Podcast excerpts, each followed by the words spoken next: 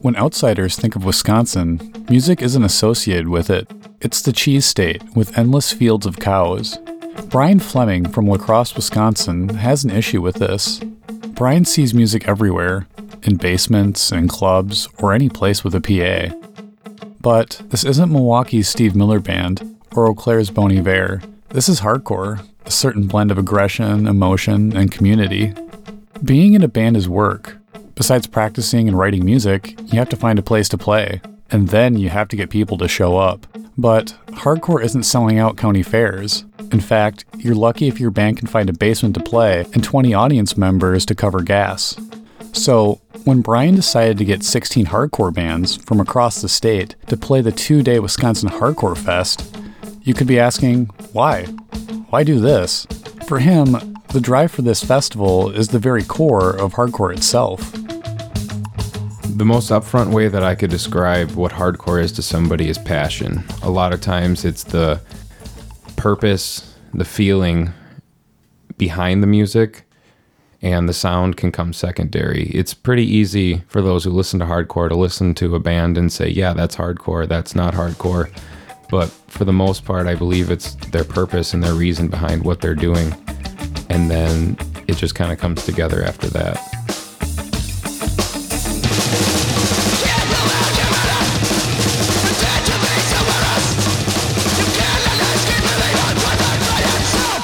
Author Michael Azerrad summarizes the spirit that Brian and others in the underground community rely on.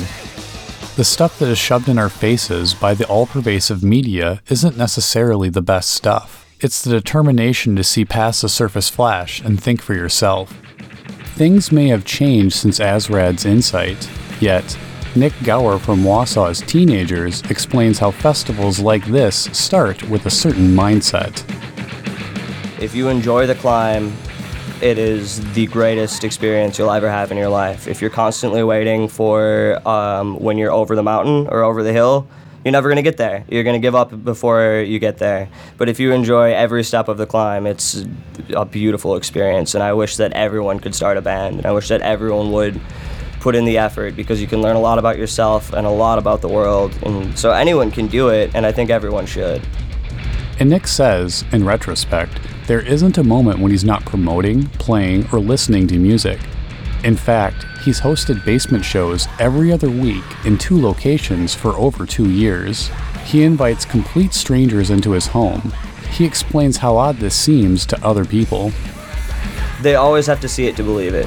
And so people don't really believe that and are confused by it until they see it. And that's the only way I've ever been able to properly explain it to someone, you know? Like I had a coworker, this is a great story. I had a coworker that I used to always ask me about shows and like these types of questions like, "Oh, you're playing in another basement? Like is that is that good? Do you make any money? Is that, you know, why, why don't you do why don't you play shows that'll get you money?" And then I convinced him to come to one show and he was like, "All right, I'm just going to come for your band." And then leave. And he came for my band. We played early, and then he stayed for the rest of the show and had a great time and made a bunch of friends and has come back a couple times. And it's it's people like that that I have to like basically drag to come to these shows. They're the types of people that really love it once they see it. You have to see it to believe it. Those words, if anything, are the best definition of Wisconsin hardcore. Frank and Alex from Madison's The Central explain how hardcore isn't just basement shows, it's any place that has room. Like that's kind of how I kind of make it synonymous. I almost picture it as like sitting on a couch in the middle of a field, like watching hardcore music in a yeah. little tiny barn. Like I think that's something that you'd only get in the Midwest. You couldn't go to New York and like yeah. really find that in at least in the city. You know, I mean, you're not gonna like yeah. you're gonna just go to a venue and see them on the stage. Like hardcore, you'll find it anywhere, and yep. like that's why I think it's cool. It can manifest, as I said, in any way it can. You know, like if small like, towns or big towns in hardcore. It's true, yeah. Like I yeah, I think our best shows we've ever played were always like the smallest small ones. towns like Appleton Rock was always Island. killer, Rock Island, like just random ever. little tiny like just like a bar that brings people out or a house that brings people out. Like hardcore is special in that way.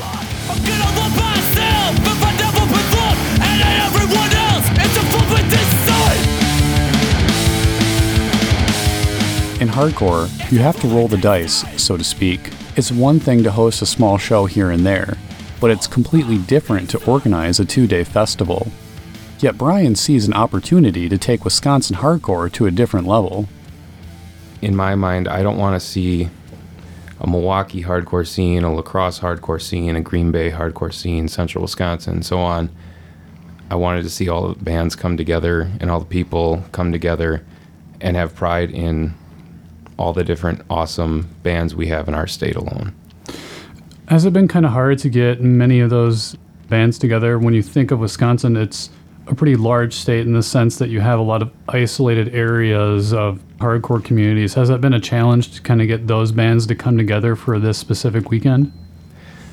It's kind of half and half.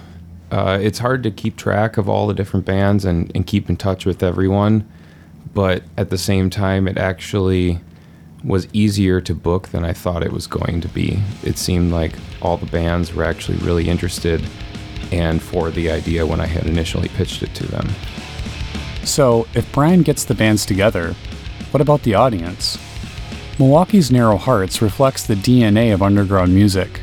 Teach yourself to play, book your own tours, release your own music, and most importantly, surround yourself with like minded people.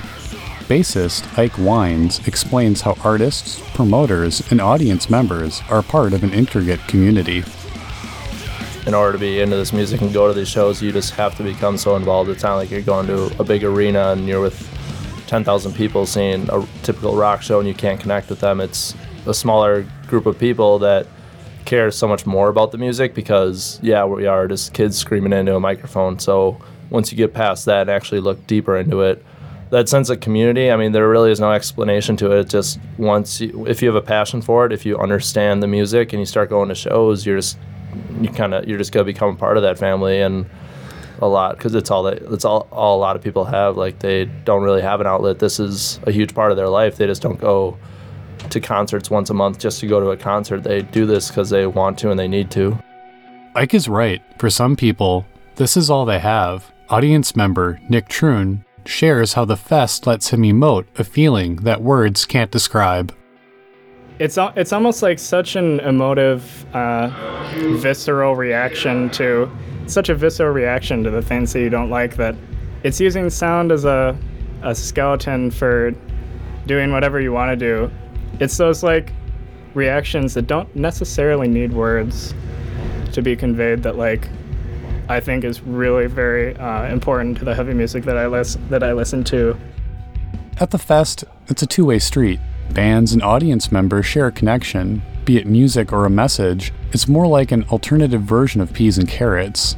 Nathan Leka from Madison's Flatline explains why no one becomes a stranger from a strange land.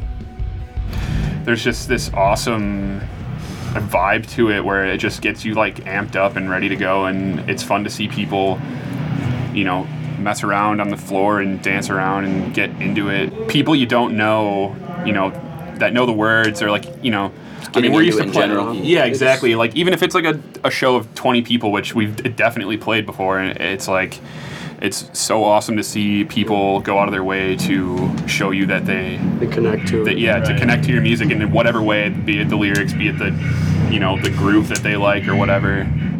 Nathan isn't too far off. Again, Brian Fleming.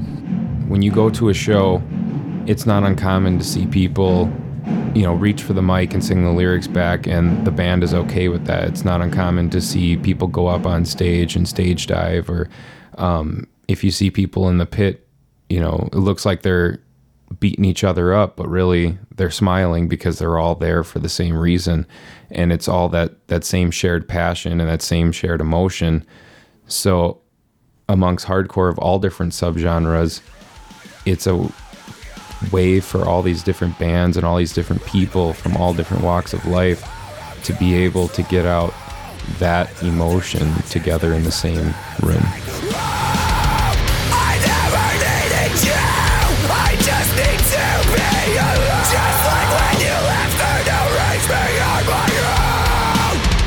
If you haven't thought about it yet, we'll say it now. Hardcore is an oxymoron. Jimmy Calkins from La Crosse's American Zero addresses a critical critique of hardcore.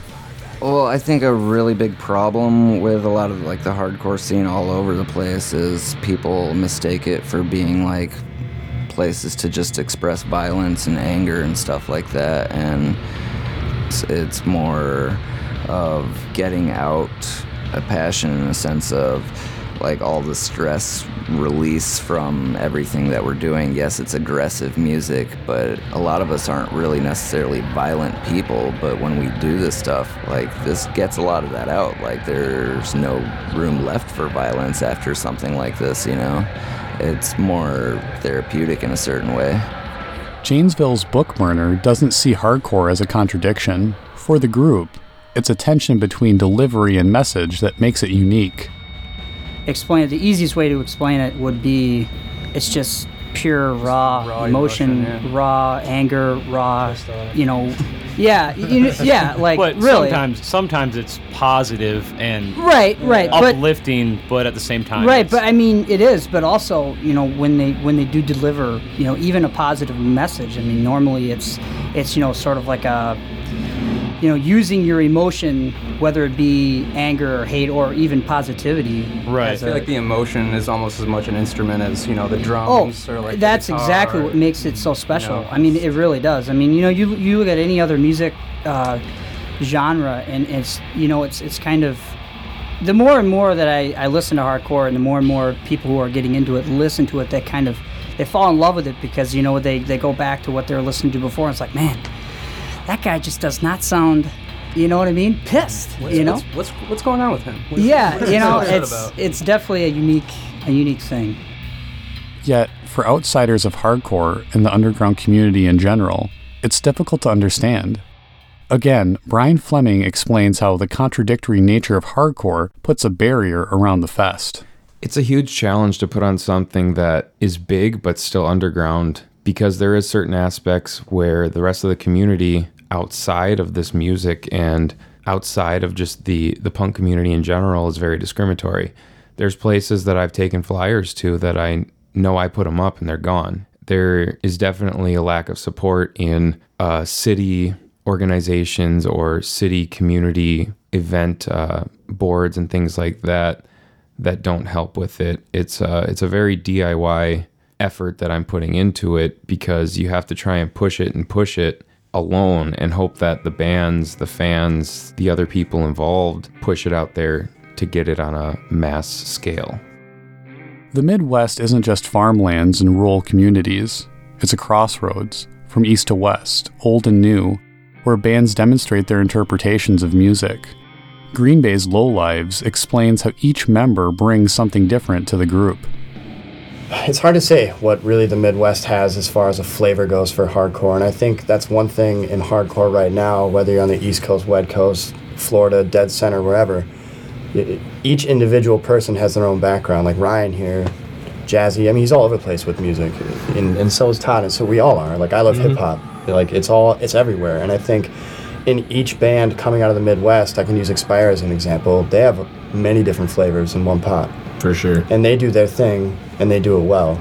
And I wouldn't say our location defines yeah, what we write. It's, it's not location. It's not a thought when it's, we're writing anything. And like, like, we're not like let's make sure we stick to that Wisconsin sound. It's more of just like yeah. that's right what we're writing. Exactly. And to me, it's it's individualism and getting together. You get you get the pieces together. It doesn't matter where you are. You know, you're putting your own recipes together and you're doing your thing. And a I lot of people say we sound like this, we yeah. sound like that. But to me, it's I think I think it's a huge advantage, honestly. Yeah. Like, cause you get the best of like both worlds, like being in the Midwest. Like, you get to listen to the West Coast, which was like, you know, uh, it's hard to describe West Coast hardcore, but it was really kind of like more more beat downy and like kind of more like that type of thing. And then like you had New York style hardcore, which is like super traditional, like agnostic front, Madball, like stuff like that. And I got the best of both worlds when I was like starting to listen to it and I just felt like that was a huge advantage for us because I got to take so much inspiration from so many bands and you know just make whatever we wanted to make. And I think that's where Low Lives kind of stands too. Mm-hmm. It's like we just like yo, do you want to write a fucking 18 second song before we leave? Sure. All right, cool. And then we put on our record, and that's that's one of our songs. And there's yeah. like 15 seconds of fucking feedback, and then 18 seconds of actual song. But that comes from like yeah, like bands like fucking uh, Know the Score and shit like that. Right. Like that was just like you know we got to take like inspiration from like all these different you know all the different pots so that you know we've been handed, and I think it's a blessing. Honestly, it's, mm-hmm. it's kind of mm-hmm. cool.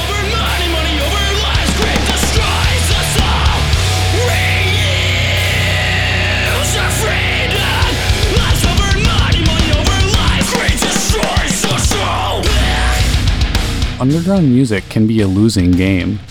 Many local bands can't pay the bills playing music. You lose money, lots of it. For a festival like this, it's a struggle to stay above water. Yet, there's some kind of reward for it. For Ike Wines of Narrow Hearts, it began when the band played a pizza parlor in Savannah, Georgia. You, you're setting up your gear and you really don't think that anyone's going to know your music. You're just playing another okay night, and there's those two kids that have been listening to your album for years, and then they come up to you afterwards and say how important your music is to them, and you would have no idea that kids in Savannah, Georgia, listen to your music or anywhere across the country, and that you just sitting outside of the venue and talking to them in an alleyway, and they think the world of you and your music, and you kind of you. I mean, it's it's crazy to kind of be in that moment sometimes that you as a person mean so much to somebody that you have never even met before, and you don't know how important you are to them, and especially with suicide and people that are looking to this community for help. I mean, just the fact that we're here and able to help people with our music every single day across the country and across the world. I mean, that's that's the reason I get on stage every night. Like it's it is a and on the flip side of that, it is a burden. I mean, sleeping in the van was cool for the first tour, but after that, it kind of gets boring. So it's a frustrating lifestyle sometimes. But the, those one or two kids come up to you every few nights a week, and literally that ten minute uh, conversation with those people is like worth every headache and dollar we put into what we do and the art that we create. 10 minutes is all it takes sometimes. For Ike and the others at the fest, it's about creating those 10 minute moments over and over again. For those bands doing 28 shows in 28 days, connecting to one person makes the next 28 worth it. What many of the bands at the fest regret isn't their time, it's not making that connection with that one person. Brian Fleming explains how the memories at the Wisconsin Hardcore Festival will last a lifetime. Don't sleep on the music that surrounds you. What what is currently underground music doesn't have to be underground music. The next big Descendents or Hatebreed or Comeback Kid could be from Wisconsin. And the bands that we have, some of them are up on the same level as those bands in their playability and their purpose behind it. A band only gets somewhere with the support of each other and the support of the people around them. And I hope that people come to this fest and they see these 16 bands and they think, wow, I have a really great thing here. And I hope that they take it and they take it to heart and they're able to leave with a feeling of knowing that they're also part of this scene and that they help build it and they help build something that together can last a lifetime.